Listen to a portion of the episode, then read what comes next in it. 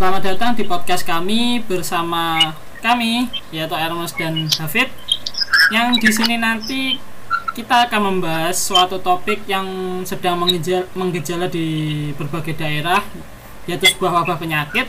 Tetapi kita tidak akan membahas mengenai COVID-19, tapi kami akan melompat jauh ke belakang di mana hal tersebut juga pernah terjadi pada masa Hindia Belanda yaitu terjadi berbagai wabah penyakit di berbagai daerah di Indonesia. Tapi khususnya yang akan kita bahas nanti adalah yang ada di Jawa Timur.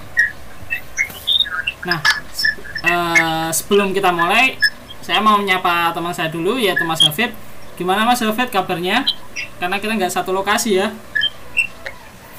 Iya, ya sayang sekali ya kita nggak satu lokasi ini karena dia alhamdulillah baik di sini. Ya semoga ini nanti kalau selesai corona kita bisa satu lagi. Gimana kabarnya? Ya alhamdulillah di sini juga baik sih. Ya semoga Ya. fenomena COVID-19 ini segera berakhir dan semuanya bisa berjalan seperti biasanya lagi. Iya, amin amin amin. Jadi kita eh, kita sekarang bahas tentang pandemi penyakit ya. Jadi em, sebenarnya ini COVID-19 ini bukan penyakit baru ya di Indonesia ya. Kalau disebut baru Jadi sudah untuk COVID-19-nya mungkin masih bisa eh ya masih bisa dianggap baru karena dulunya banyak penyakit-penyakit lain sebelum COVID sih. Jadi seperti SARS itu ya, kan katanya peneliti itu ada uh, kemiripan dengan SARS.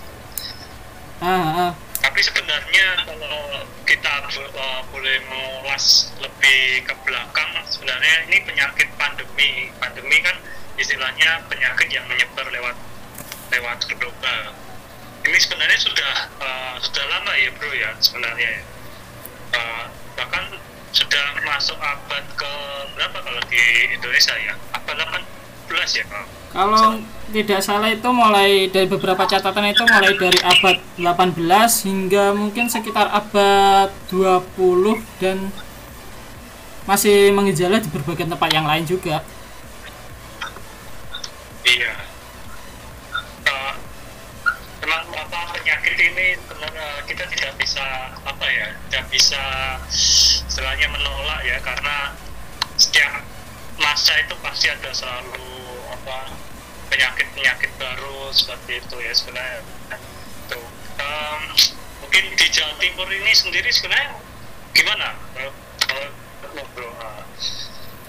eh, penyakit mungkin penyakit dulu itu seperti apa?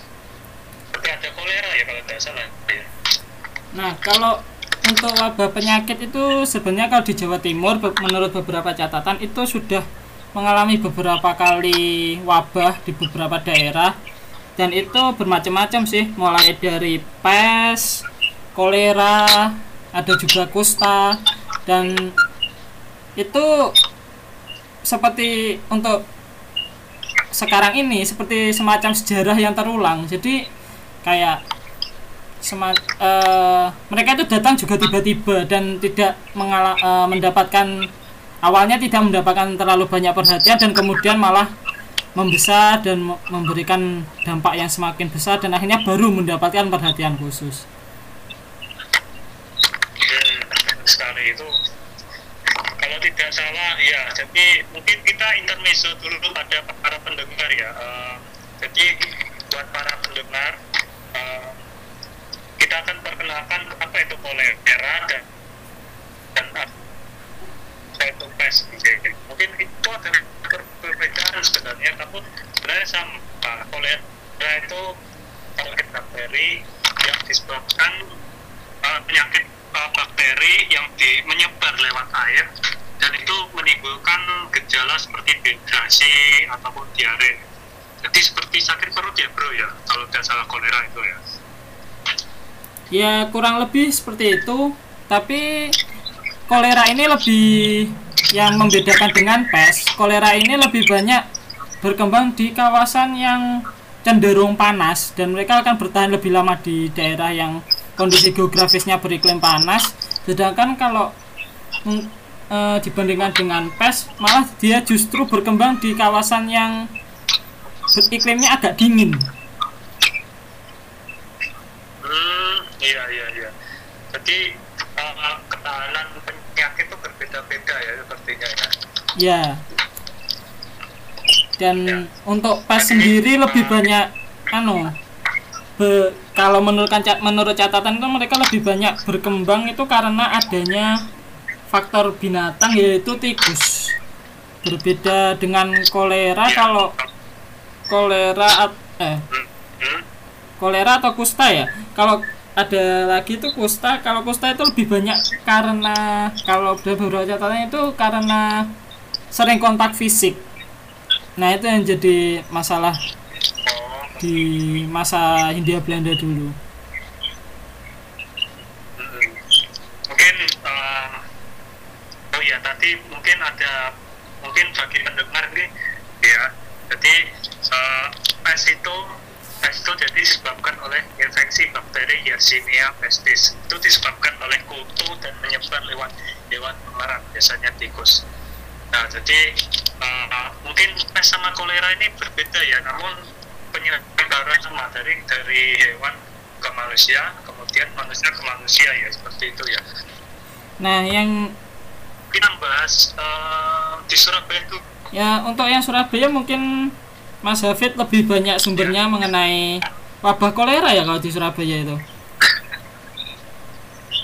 Kalau iya tidak salah wabah kolera. Jadi uh, jadi kolera itu sebenarnya kan penyakit. Kalau kita tarik ulur itu sebenarnya sebelum masuk di Jawa Timur terutama di Surabaya itu uh, kolera itu sebenarnya sudah masuk dulu di Batavia kalau tidak salah sebelum abad 20 sebenarnya. Nah, itu sebenarnya ada gejala-gejalanya tersendiri, masih ada masa-masanya sendiri. masa penyebaran awal ya? Itu uh, sepertinya hampir semua penyakit di wab- yang mewabah di Hindia Belanda itu berawal dari Batavia sepertinya. Iya, kemudian menyebar melalui uh, beberapa apa ini namanya uh, kota-kota besar, terutama di Pantai Utara ini yang lebih banyak uh, dampaknya seperti Semarang dan Surabaya. Uh, di Surabaya sendiri, menurut ini ya, saya ada catatan kabar ini dalam New Surabaya yang terbitkan tahun 1936 yang menyatakan bahwa uh, wabah kolera ini selama abad awal sudah terjadi empat kali bahkan. Uh, dimulai pada tahun 1900 1901 kemudian 1918 kurang lebih tapi selama 10 tahun lebih ya bahkan ya gitu. Lalu bagaimana penyebarannya? Um, mereka itu penyebarannya uh, biasanya melalui kampung-kampung uh, pedalaman ya pelosok-pelosok seperti itu ya kalau di Surabaya dulu. Kan ada di kampung apa Kebalen atau kampung Kerembangan itu ya.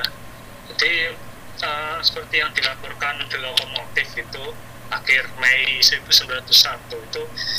Jadi gejalanya yang disebabkan oleh kolera itu seperti sakit perut dan beberapa bahkan mereka sampai meninggal dunia.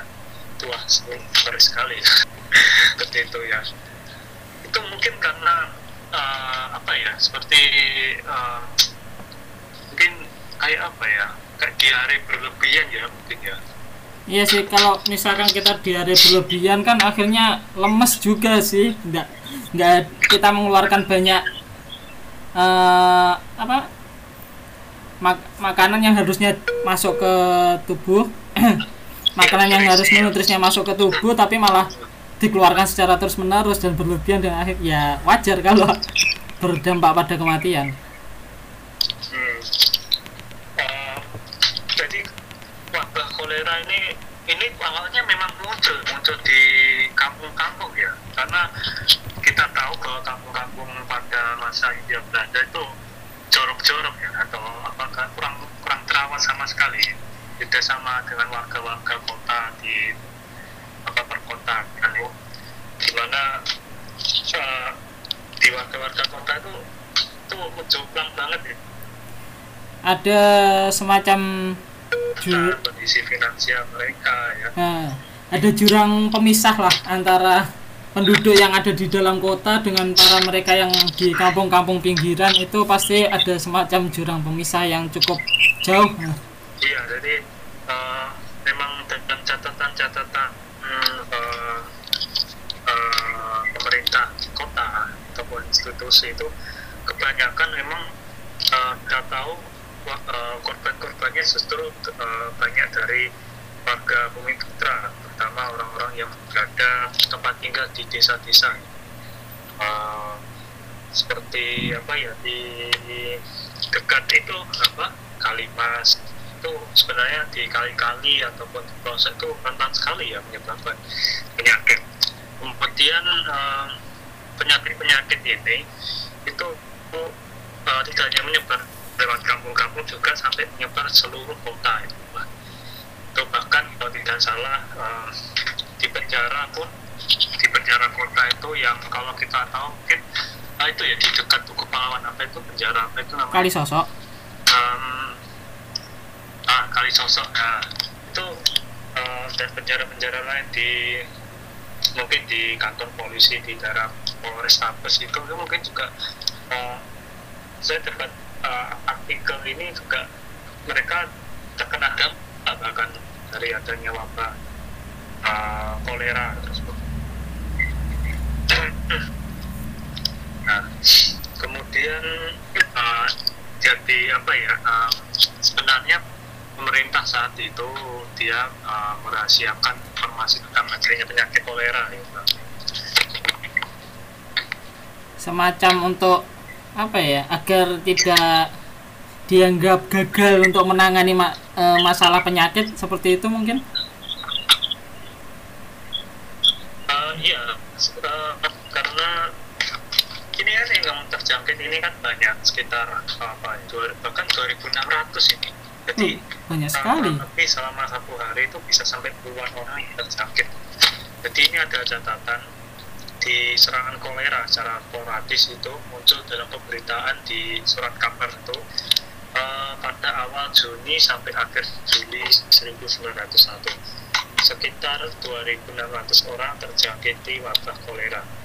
Di wabah ini telah memasuki pusat kota pada Agustus tahun itu. Titik, titik perkembangannya itu bermula di antara narapidana yang menghuni penjara kota kemudian menyebar di kampung sekitarnya.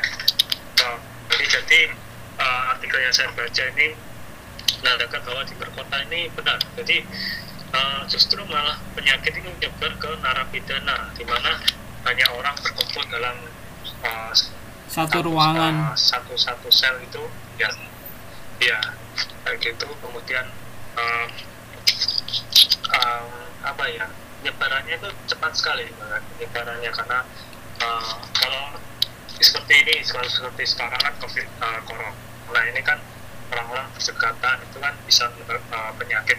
Jadi kolera dulu seperti itu. Uh, oleh karena itu pada pada tahun itu 1901 itu pemerintah itu resmi mengum- mengumumkan pembatasan ruang gerak pendatang yang masuk di kota Surabaya. Jadi orang-orang yang keluar masuk itu kan dulu uh, pelabuhan itu masih uh, nomor wahid ya, maksudnya tempat untuk orang ber, uh, berimigrasi itu mereka tuh dicek in ya, dicek in, diperiksa kesehatan sampai memastikan bahwa misalnya mereka menyebarkan ah, mereka itu menyebarkan memang bawa atau menyebarkan penyakit tersebut. Jadi kalau sekarang harus di termogan kalau Nah, ya semacam pemeriksaan langsung bagi para pendatang sebetulnya. ya hmm, bagi para pendatang Ah, mereka bawa apa itu mereka sakit atau tidak ya gitu kan dulu dulu kan teknologi mungkin teknologi yang kalau sekarang kan cukup di termoscan atau termogan itu kan Iya. ataupun diperiksa apa Rapid pertanyaan. test. Kalau saya mungkin mungkin dulu mungkin di sedikit diintegrasi ya mungkin ya oleh orang-orang apa Bisa jadi. pelabuhan mungkin ya apakah dia itu sakit perut apakah uh, uh, diare atau seperti apa itu. Mungkin seperti itu mungkin. Nah em, jadi dengan adanya kolera itu di Surabaya itu akhirnya pemerintah saat itu uh, dia biarkan sebuah apa ya uh, standar kebersihan tentang bagaimana cara makan dan minum bagaimana cara memasak yang benar bagaimana itu apa air terutama. Jadi dulu itu kalau tidak salah uh, air itu di, langsung diminum. Jadi tidak dimasak oh tanpa dimasak? jadi yang uh, menyebabkan karena itu kan saya bilang tadi bahwa uh, kutu-kutu uh, kutu maksudnya uh, kutu air ya kan kutu air. Penyakit dari air itu. Itu uh, asal koleranya kan dari situ. Mereka minum-minum air tanpa dimasak kemudian uh, makan buah-buahan mentah itu tidak dicuci terlebih dahulu ataupun ketika kita masak sayur atau buah-buahan itu memang uh, saat itu mungkin banyak orang-orang terutama orang-orang kampung itu tidak sadar akan kebersihan itu itu. Jadi pemerintah saat itu memang uh, sedang menggalak standar kebersihan. Mungkin sekarang ya cuci tangan ataupun uh, membersihkan apa itu uh, masak dengan cara yang benar seperti itu mungkin kalau sekarang dikenal dengan sosialisasi PHBS itu ya perilaku hidup bersih dan sehat hmm. ya uh, memang apa ya, ya kayak uh, memang kita tahu uh, jumlah sekali dulu pemerintah tuh seakan-akan kurang apa ya kurang perhatikan warga ini waktu itu ya tahu bahwasanya itu dulu ada segregasi sosial itu kan? Ya segregasi ras. segregasi sosial itu uh, uh, perbedaan ras itu dulu orang kota orang orang desa itu sangat beda sekali. Dulu kalau kita tahu orang apa orang Eropa orang Eropa orang-orang uh, Belanda itu tempat tinggal di daerah-daerah perkotaan dengan dengan orang-orang pengusaha, orang-orang Arab, orang-orang Cina, orang-orang Jepang seperti itu. Kata bahwa di Surabaya kan banyak sekali ya ada orang Eropa, Jepang, orang Jepang yang uh, setahu saya itu banyak kan yang uh, berhuni di daerah Jalan Tunjungan. Biasanya mereka mendirikan toko-toko di situ. Ada orang Cina juga. Kawasan pusat kotanya Surabaya. Kalau berguru sebenarnya juga ada. Mereka kebanyakan ya para pekerja ataupun para uh, apa ya dia memiliki mungkin memiliki finansial baik bisa menempati kota-kota selebihnya uh, mereka uh, menempati di kampung-kampung seperti itu. Nah ini saya juga dapat apa ini um, kabar ini tadi tahun 31 1931 dalam Pot Surabaya. Ini dia uh, jadi kolera ini penyakit wah luar biasa ya. Jadi uh, bahkan sampai merenggut jiwa ya. Kurang lebih sebenarnya tahun 1877 itu sebenarnya sudah ada ternyata. Bahkan dalam catatannya tersebut dia menyatakan uh, kolera yang terjadi pada 1872 itu merenggut korban sekitar 6.000 jiwa. Jadi uh, dan catatan catatan tersebut tuh menunjukkan bahwasanya korban-korban itu tidak hanya dari orang-orang kampung tapi ternyata semua orang semua orang tidak mengenal uh, dia itu orang kaya orang miskin uh, tua muda ataupun uh, dari unsur agama apa itu tidak ada. Bahkan orang-orang uh, warga Eropa orang-orang Belanda uh, pejabat pemerintahan anak-anak itu di yang tinggal di kota pun uh, kena semua ini. Nah, ini jadi uh, pandemi corona kolera. Kolera itu uh, tidak mengenal batas uh, batas rasial saat itu. Iya iya benar. Jadi mungkin itu. Itu terjadinya banyak korban atau terjadinya banyak korban, ada yang sampai bahkan meninggal dari berbagai kalangan. Itu apakah dikarenakan dari pemerintah Hindia Belandanya sendiri yang terlambat untuk melakukan upaya pencegahan atau penanggulangan atau seperti apa? Uh, mungkin sama seperti pres ya. Jadi itu kan um, pemerintah saat itu bahkan kalau selalu tidak salah itu untuk uh, wabah uh, apa menyembuhkan wabah ini mereka terlambat. Seperti apa? Karena karena kan ya seperti saya bilang tadi segregasi sosial rahasia itu sangat mengaruhi bahkan pemerintah itu tahu sebenarnya bahwasanya itu penyakit itu bersumber dari orang-orang di perkampungan di perkampung orang kerja di kuri kontrak itu ya. Itu di daerah-daerah seperti Kebalen tuh Kebalen hmm. Kembangan tuh awalnya tuh. Jadi um, mereka itu seperti menut merahasiakan informasi. Jadi mereka sampai bahkan merahasiakan, merahasiakan informasi tersebut. Mereka sepertinya uh, akan seperti tidak peduli uh, saat itu karena wabah kolera itu belum menjadi wabah yang sangat besar. Jadi masih di dalam lingkup lingkup perkampungan. Tapi namun ketika penyakit kolera tersebut mewabah sampai um, perkotaan seluruh kota di Surabaya itu akan terus akhirnya pemerintah mulai berikan perhatian itu.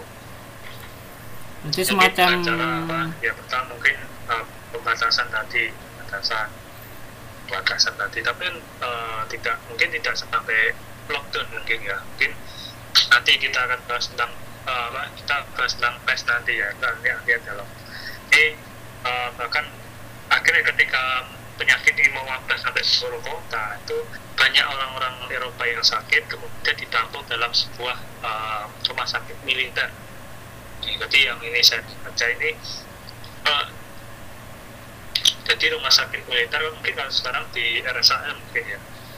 Um, jadi dokter-dokter di sana itu sangat berjuang keras untuk um, menyembuhkan uh, penyakit kolera ini. Karena uh, penyembuhan efektif apa itu belum ada. Jadi mereka membuat apa semacam uh, obat obatan sementara agar uh,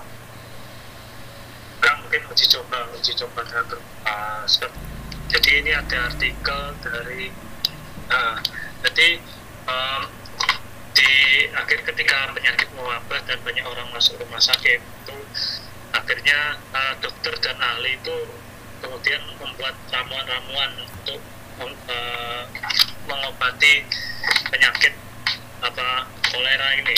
Jadi waktu itu kan kolera belum ada uh, yang saat apa banyak uh, obat yang efektif waktu itu.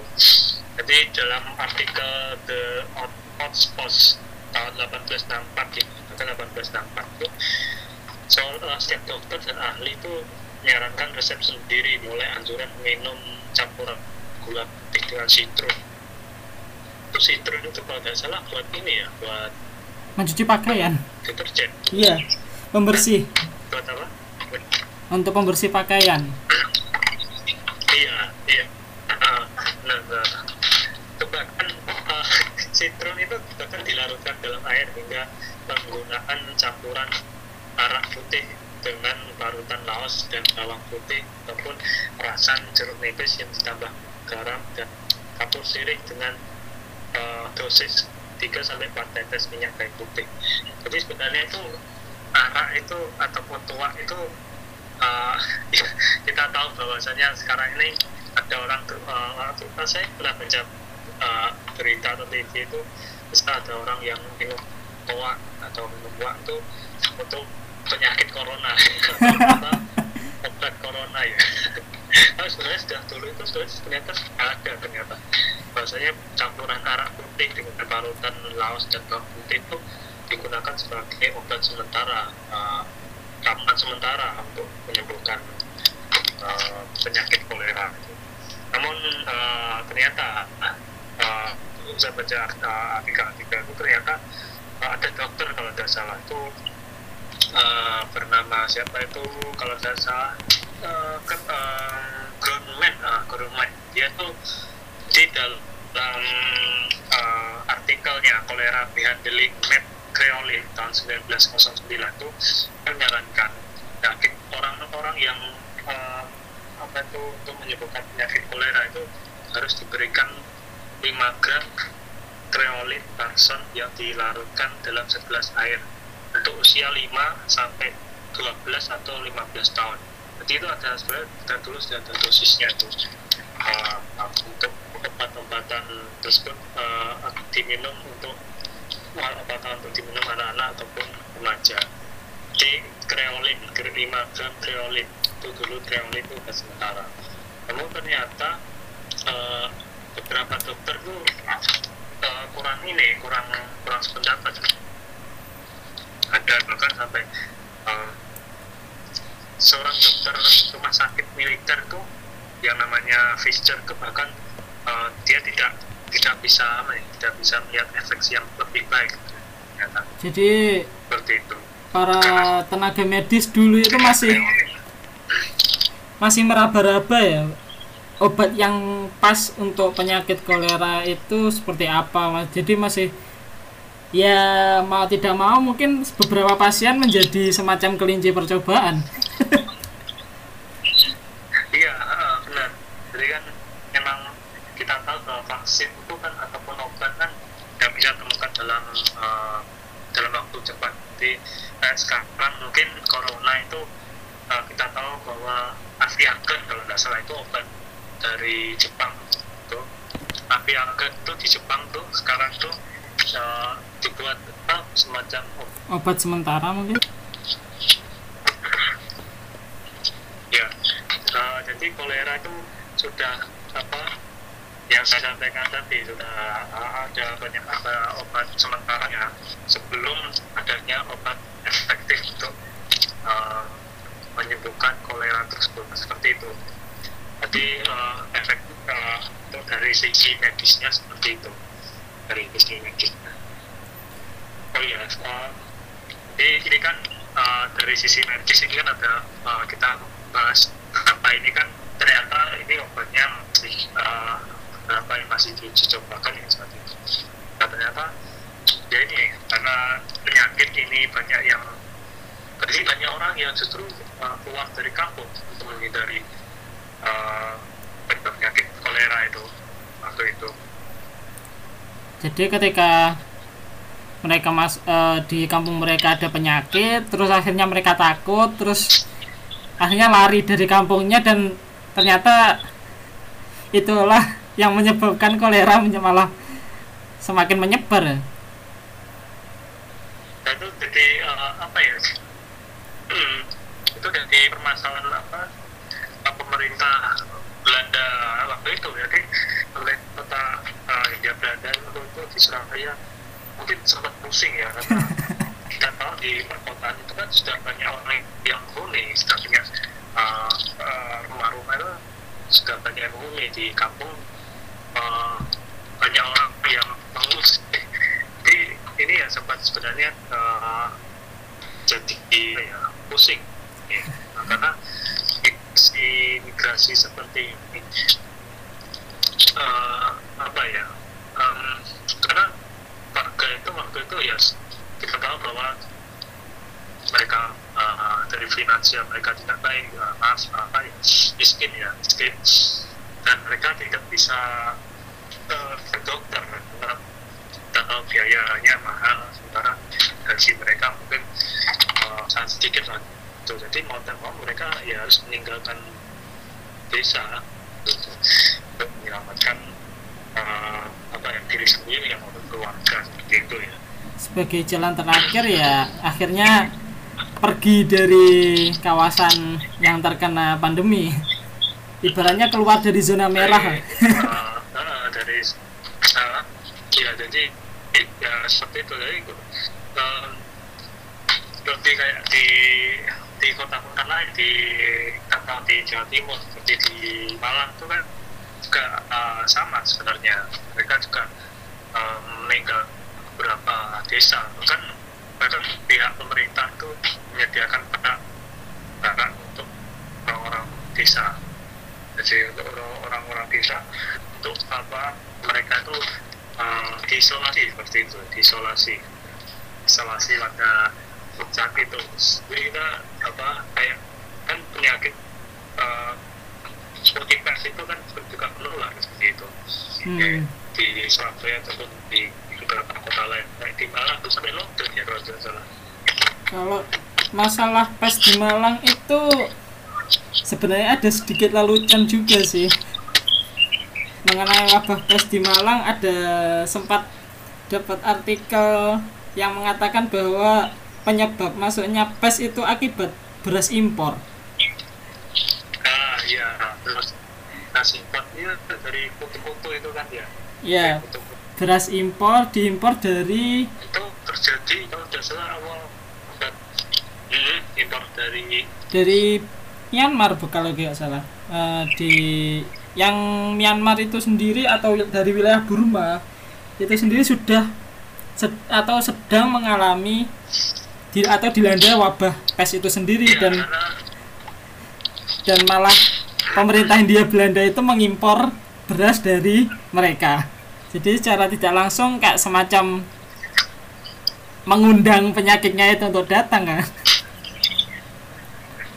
Nah iya nah,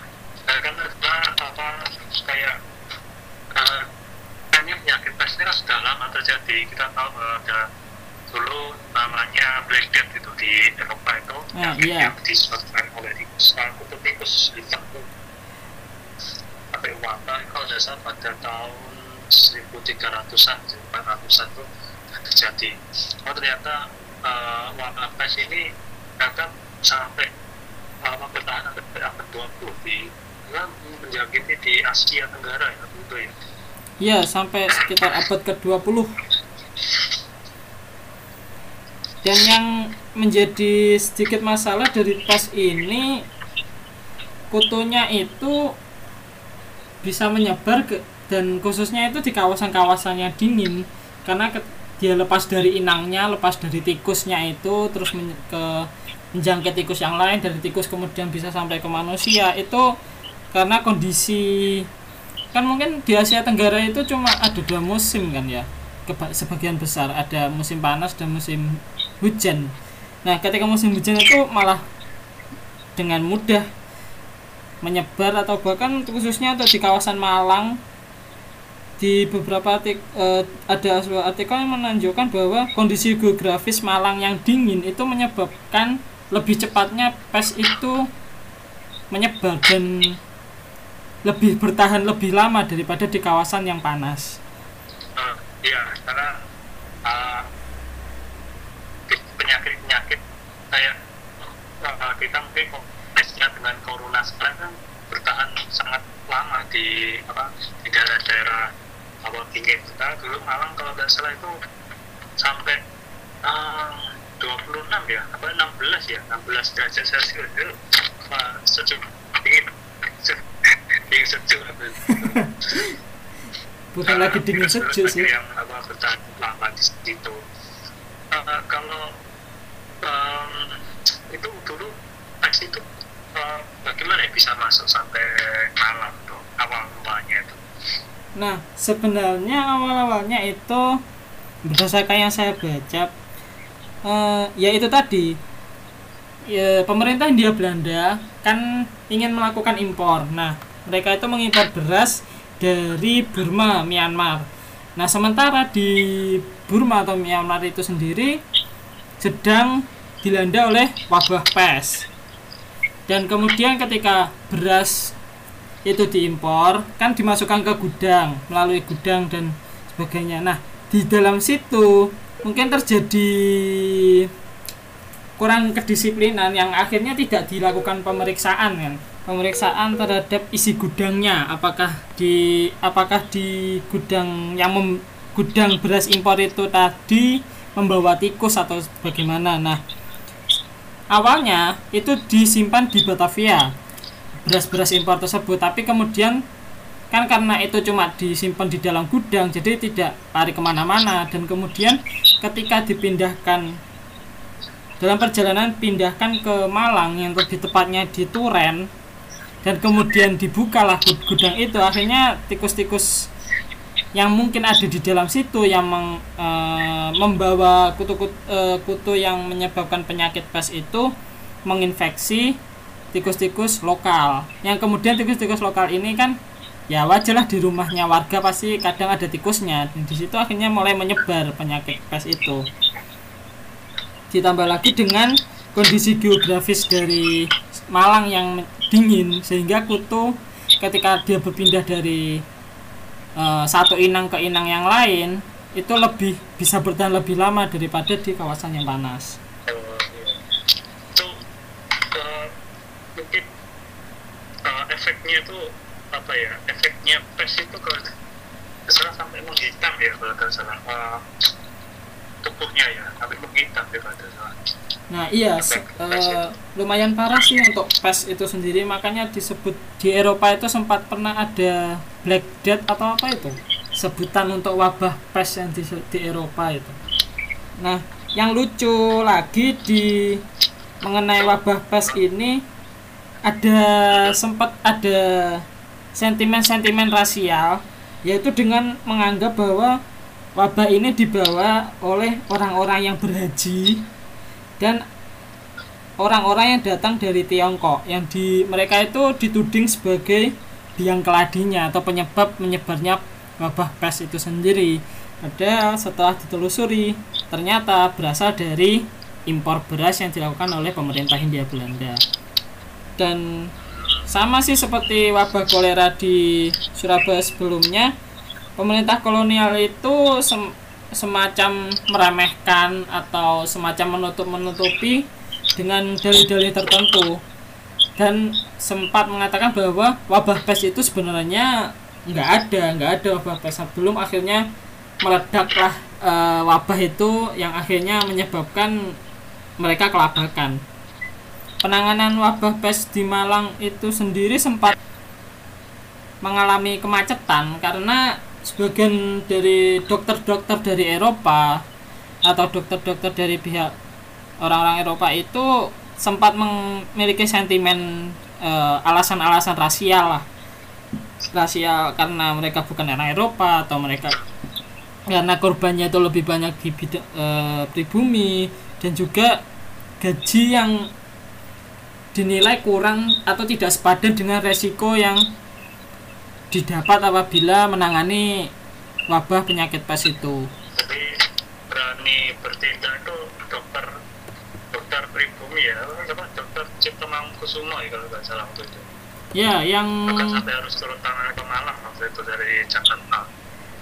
Yang menjadi sorotan kebanyakan kalau mengenai wabah pes di Malang itu ya dari dokter-dokter pribumi salah satunya dokter Cipto Mangkusumo itu yang sempat disebutkan di beberapa tulisan itu mengatakan bahwa beliau itu hampir tanpa dibekali dengan APD atau alat pelindung diri. Jadi, uh, seperti apa ya, nekat sekali ya. Uh -uh.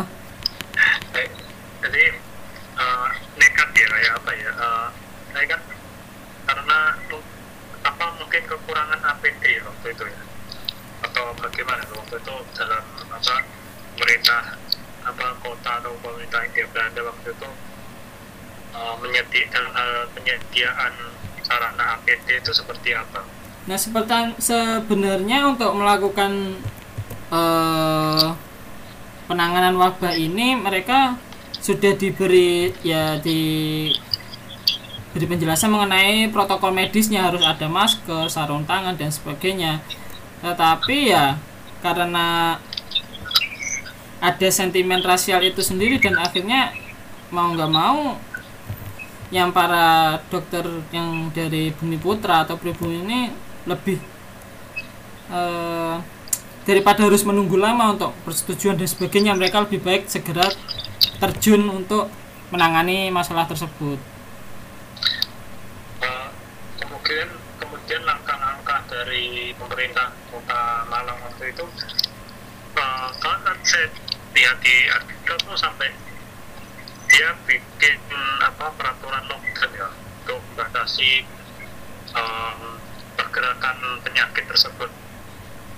Nah, ya sempat uh, ada beberapa tempat yang kemudian diberi keterangan-keterangan agar tempat ini adalah dilarang dimasuki dan jangan uh, dilarang ada orang keluar dari tempat tersebut atau ya mungkin disebut lockdown. Tapi yang jadi masalah bahasa yang digunakan itu adalah bahasa-bahasa pemerintah kolonial yang artinya mereka menggunakan bahasa-bahasa Belanda sedangkan orang-orang pribumi seberapa persen yang melek huruf terhadap dengan bahasa-bahasa tersebut yang akhirnya ya kurang komunikatif lah dan tidak tepat sasaran dan sosialisasinya menjadi tidak efektif. Nah, mungkin apa waktu itu butuh orang yang apa uh, terpelajar lah dalam apa ketika mau menyampaikan atau mensosialisasikan uh, peringatan dari pemerintah waktu itu uh, karena kan mereka kan orang terpelajar kan orang-orang bisa baca. Dan setelah saya juga kepala desa itu juga sebenarnya nggak uh, bisa apa ya gimana ya hmm, hmm. mereka juga nggak bisa baca sebenarnya. Mereka uh, bisa menerima perintah-perintah juga melalui lesan. Nah, yang saya tahu. Iya sebenarnya bisa seperti itu juga. Tapi walaupun seperti itu ya mungkin karena kurang tegas ada sedikit kurang tegasnya dari pemerintah kolonial Belanda uh, upaya semacam isolasi kota Malang itu sendiri bisa dikatakan tidak sepenuhnya berhasil. E, ke, sebab ketika diisolasi tidak e, prosesnya itu tidak berjalan dengan mulus sebab e, ada tuntutan dari beberapa orang agar kegiatan kegiatan ekonomi tetap berjalan walaupun mereka tetap di, di walaupun sebagian orang itu ditaruh di barak-barak isolasi atau ruang-ruang isolasi tapi karena mungkin tidak betah karena mereka tidak eh, mereka itu tidak bisa mendapatkan makanan atau penghasilan akhirnya mereka ya lebih banyak keluar tetap keluar dan juga ada beberapa protes dari para pemilik seperti pabrik gula, perkebunan tebu, tembakau, dan kopi. Mereka itu malah meminta kebijakan isolasi itu segera disudahi atau dihapus lah ibaratnya. sebab mereka tidak punya tenaga dari kuli-kuli yang harusnya bisa bekerja di perkebunan dan pabrik gula mereka seperti itu. Dan uh, itu ya. yang lucu ya, kayak uh, apa ya kayak mereka uh, tidak mau merugi ya istilahnya ya karena adanya apa isolasi tersebut nah iya karena sangat menghambat sekali ya hmm. menghambat sekali itu sebab kalau kan misalkan melakukan kebijakan isolasi itu seharusnya semua lini masyarakat yang ada di situ harus harus disiplin untuk melaksanakan hal tersebut. Tapi ketika banyak yang tidak sependapat dan berbeda pendapat akhirnya kebijakan isolasi itu tidak bisa maksimal gitu. Ya ini ada beberapa sumber yang menyatakan bahwa sekitar tahun 1913 korban pagebluk atau sebutan dari wabah penyakit kesialan yang untuk orang-orang pribumi itu meningkat hingga lima kali lipat. Yang pada tahun 1913 itu sekitar 11.384 jiwa. Yang kemudian pada satu tahun berikutnya itu meningkat sampai 4.500an jiwa. Main juga banyak juga ya berarti ya. Ya itu karena kurang F, mungkin dari kurang tegasnya dan sosialisasi yang tidak efektif itu tadi akhirnya menyebabkan hal tersebut. Oh iya, saya apa uh, saya juga menangkap tadi apa reaksi dari para pengusaha perkebunan atau pemilik pabrik itu tadi di Malang itu sebenarnya juga uh, di Surabaya ternyata sudah apa reaksi reaksi reaksi apa dari uh, warga karena dari warganya sendiri terhadap pemerintah kota itu juga ada sebenarnya sebenarnya. Walaupun uh, Surabaya itu tidak menerapkan uh, lockdown seperti yang ada di Malang.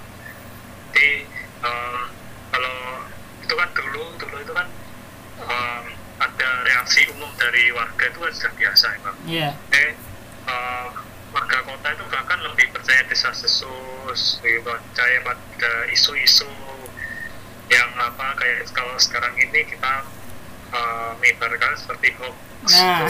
kayak tentang perkembangan wabah dan bahaya yang mengancam itu dibandingkan dengan seruan pemerintah waktu itu ternyata juga uh, reaksi-reaksi tersebut juga uh, sebenarnya hal yang wajar ya terhadap apa adanya uh, berapa paket paket penyakit yang sedang melanda saat itu. Ya mungkin inilah yang bisa yang menyebabkan ada se, uh, yang mengatakan bahwa sejarah itu sebenarnya terulang. Dan mungkin. Kondisi wabah COVID-19 ini sebenarnya ada suatu pengulangan sejarah yang dulu pernah terjadi. Iya, mungkin apa uh, kayak mungkin kayak di kota lain mungkin ada ya kayak uh, mungkin uh, menurutmu kira-kira ada kota lain gak yang ada, untuk wabah uh, wabah pag atau pagebluk sebenarnya itu selain di Pulau Jawa yang di Jawa Timur kan ada dua pulau kan? Ada tambah ada pulau lain yang masuk ke wilayah Jawa Timur yaitu Madura. Itu sebenarnya juga mengalami hal yang sama atau pernah mengalami yang disebut sebagai wabah penyakit. Ya nah di sana itu lebih yang eh, lebih banyak dibahas itu mengenai penyakit kusta. Nah penyakit penyakit kusta yang ada di Bangkalan ini juga hampir e, di sekitar waktu yang sama itu sekitar ta, abad ke-20 yang ini penyebabnya adalah penyebab meluasnya penyakit kusta ini juga akibat kondisi geografis dan juga kondisi demografis atau penduduknya itu sendiri. Karena kita tahu sendiri kan ya kawasan Madura geografisnya itu cenderung panas kan? Panas dan kering iklimnya. Hmm, uh, ya benar panas dan ya panas dan kering kan? Juga teringat apa berapa apa waktu beberapa hari yang lalu ada sebuah acara diskusi kalau tidak di Madura dan Madura dan Surabaya itu dua daerah yang memiliki apa tingkat penyakit uh, untuk untuk konteks kolera itu uh, besar sekali ternyata Nah, yang selain panas dan kering. seorang apa? Gimana gimana gimana gimana monggo? Hmm, jadi uh, apa mungkin uh, saya sedikit motong ya. Awal saya jadi teringat uh, beberapa minggu yang lalu kan ada sebuah diskusi itu mengenai apa ya sama dia pagebluk penyakit itu di Madura dan Surabaya itu ada dua daerah yang memiliki tingkat uh, resistensi yang sangat uh, cukup apa ya cukup cukup besar. Bahwa uh, mereka terkena penyakit itu cukup besar karena uh, selain faktor iklim juga uh, faktor uh, gaya hidup bersih itu. Gaya hidup bersih ya seperti itu. Nah ya mungkin kalau di Madura itu ada sedikit permasalahan untuk melakukan gaya hidup bersih. Karena ya, ya didukung dari kondisi geografinya itu sendiri selain panas dan kering di sana itu kekurangan air. Sehingga untuk sarana kebersihan itu sarana untuk BHB seperti kita harus cuci tangan terus belum makan harus dicuci dan sebagainya itu menjadi suatu polemik tersendiri.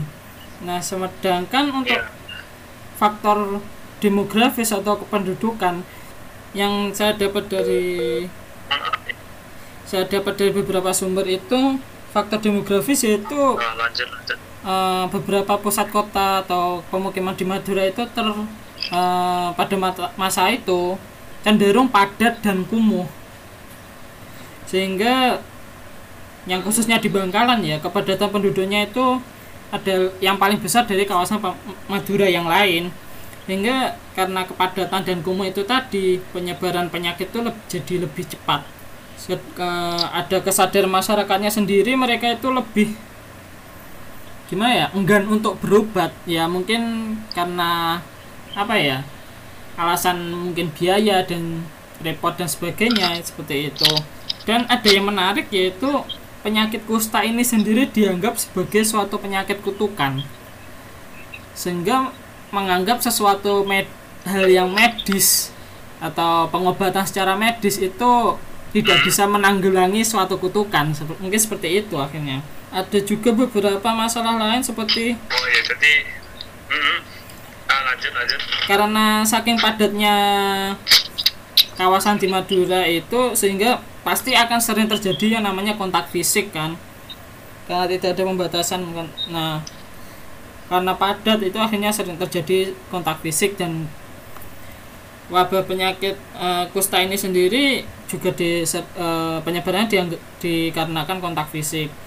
Dan juga yang jadi masalah adalah eh, penyakit kusta ini mirip gejalanya dengan penyakit yang lain sehingga walaupun dilakukan secara medis itu sering kali terjadinya terjadi kesalahan diagnosis karena penyakit kusta itu di, memiliki kemiripan dengan penyakit frambusia atau yang biasa disebut dengan penyakit patek. Jadi kan kalau kita salah mendiag eh, dokter salah mendiagnosa itu jadinya kan obat yang diberikan atau penanganannya kan bisa salah. Oh iya, jadi uh, apa saya jadi teringat loh kalau apa orang kalau ada wabah itu kalau mungkin sekarang lebih dulu tuh awal-awal corona muncul itu kita mungkin dengar apa seliweran kalau corona itu adalah tentara yang menyerang Cina. Dulu seperti itu, apa penyakit apa itu namanya dari Tuhan apa namanya ya karma atau apa itu Iya semacam itu. Kutukan lah. buat mereka yang eh, terkena kutukan ya jadi mengingatkan tentang adanya Brexit itu juga sama pada eh, orang-orang Eropa juga bingung eh, langsung menyalahkan karena Tuhan nah, apa namanya ini adalah eh, apa itu namanya kiriman dari Tuhan ya penyakit kiriman dari Tuhan dan bisa disembuhkan dan lain-lain ini juga sama dengan apa dulu waktu uh, awal-awal munculnya kolera dan pes ya seperti itu ya. Ya mungkin hampir setiap penyakit yang baru pasti akan dianggap sebagai suatu kutukan atau hal yang tidak bisa disembuhkan secara medis. Mungkin seperti itu.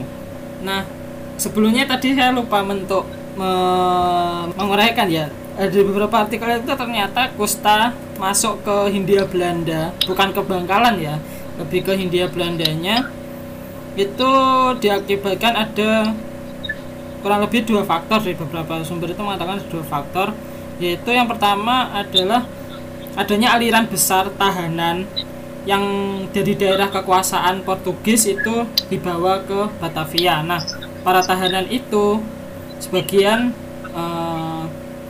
apa ada memiliki riwayat penyakit kusta.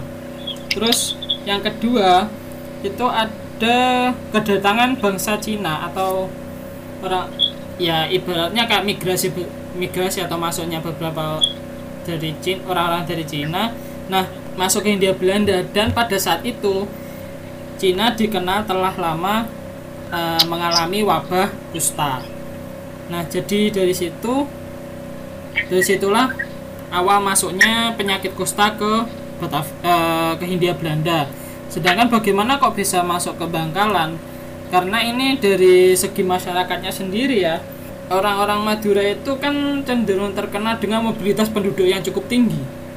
Nah dari situlah mungkin akhirnya ada yang keluar terus mereka pulang kampung lah ibaratnya masuk kembali ke Madura. Mereka secara tidak sadar ada yang menjadi carrier dari atau pembawa dari virus vi- eh, penyak dari penyebab penyakit kusta itu sendiri. Di dari apa istilahnya dari dari dari narapidana ya jadi iya. kurang lebih kayak sama di Surabaya ya kasusnya yang di kolera itu ya.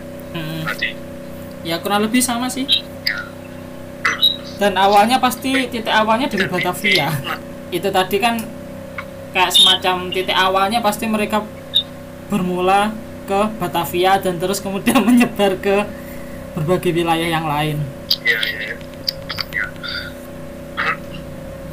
Kalau di kasus kota lain ya, mungkin beberapa kota kayak di pesisir utara juga ada ya di pesisir utara ataupun di kota-kota lain di Jawa Timur Seperti eh kalau berdasarkan beberapa sumber itu ada yang menyatakan bahwa penyakit kusta di Madura itu merupakan yang terbanyak kedua pada tahun 1934 sampai 1939 setelah Jawa Timur. Yang berarti dapat dikatakan bahwa sebenarnya penyakit kusta ini juga menyebar di berbagai wilayah atau di kota-kota lain. Dan posisinya Jawa Timur itu yang terbanyak dan yang terbanyak kedua adalah Madura. jadi uh, Madura waktu itu masih masuk Jawa Timur ya Eh, masuk Jawa Timur ya kalau tidak iya. Ya mungkin seperti itulah yang berdasarkan dari sumber yang saya dapat. Tapi Iya, di sini itu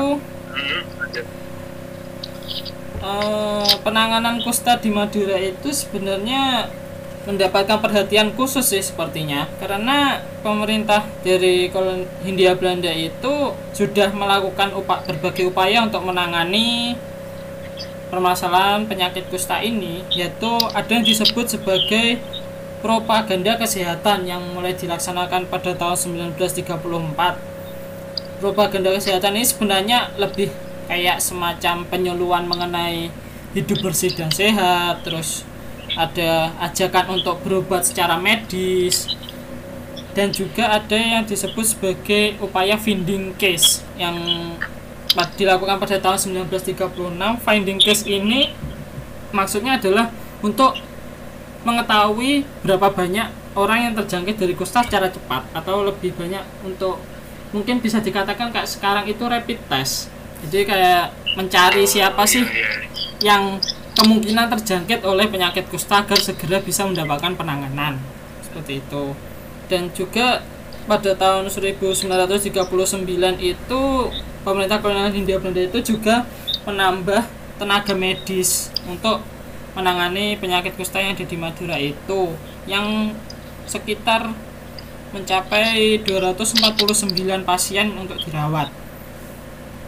Dan mereka dan pemerintah itu menempatkan beberapa titik-titik pengobatan dan juga klinik-klinik rawat jalan yang dilengkapi dengan obat berupa suntikan.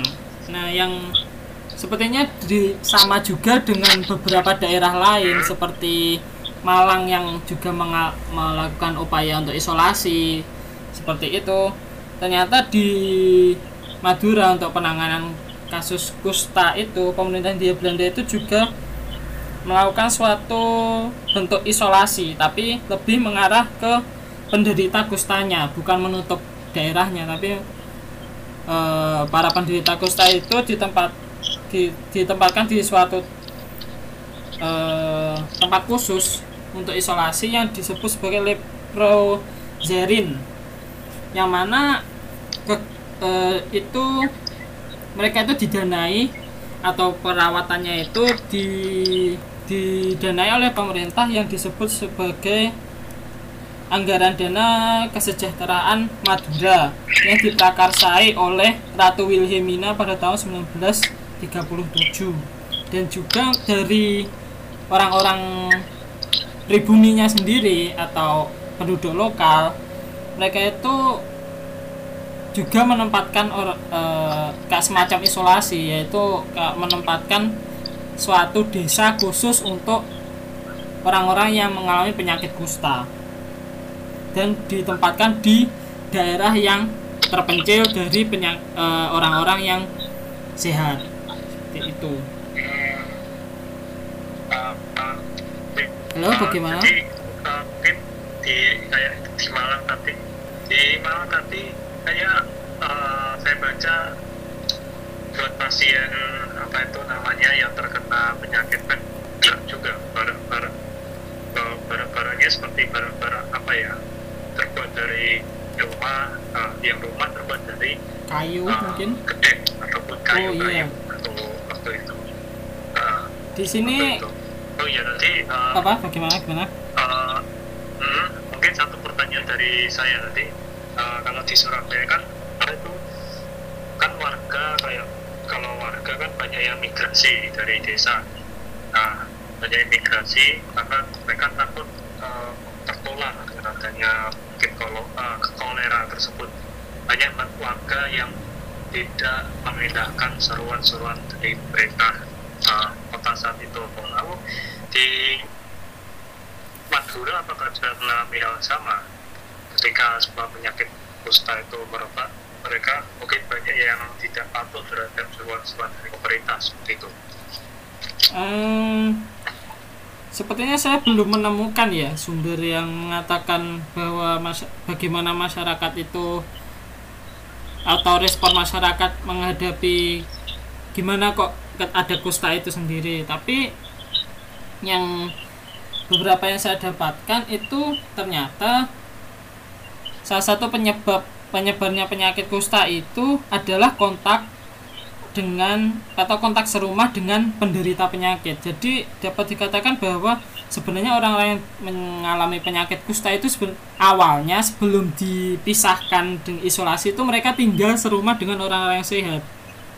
Jadi e, mungkin mereka menganggap bahwa penyakit ini ya karena mereka menganggap ini kutukan bukan penyakit yang gimana ya menakutkan atau harus dihindari atau bagaimana karena yang terkena itu ada karena mereka mendapat kutukan seperti itu.